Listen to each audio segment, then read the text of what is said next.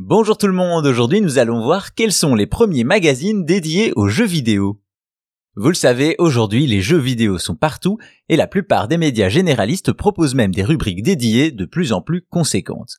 Mais avant cela, les joueurs devaient trouver leur bonheur dans une presse spécialisée qui n'a pas toujours existé. Aussi, l'histoire des magazines de jeux vidéo étant différente selon les pays, c'est parti pour un voyage à la genèse de la presse vidéoludique.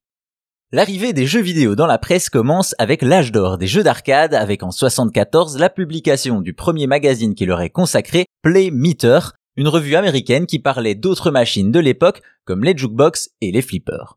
Bien entendu, cela s'adresse encore à une niche, mais le succès de Space Invaders en 78 va mener à des incursions plus fréquentes des jeux vidéo dans des articles de presse ou des reportages télé.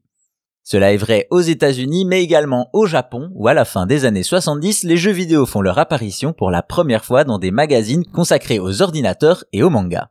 Cependant, malgré ses premières incursions américaines et nippones, le premier magazine consacré aux jeux vidéo nous vient du Royaume-Uni.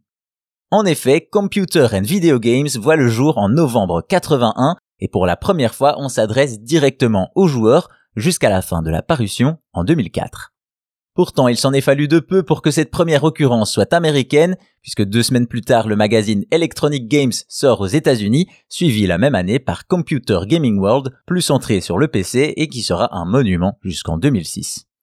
L'année suivante, en 82, c'est au tour du Japon d'avoir ses premiers magazines uniquement orientés gaming avec Login et Comptic, il faudra cependant attendre 85 pour le premier magazine dédié aux consoles avec Family Computer Magazine qui s'intéresse aux jeux Nintendo, un genre qui inspirera les célèbres Famitsu et consorts. Retour en Europe, plus précisément en France où c'est le magazine Tilt, publié en 82, le premier magazine français consacré aux jeux vidéo, et celui-ci continuera jusqu'en 94. La fin des années 80 voit aussi l'arrivée de nouvelles revues en France comme Génération 4, Joystick ou encore Player One. Ainsi, le premier magazine de jeux vidéo est donc britannique, mais ce qui ressort surtout, c'est l'époque.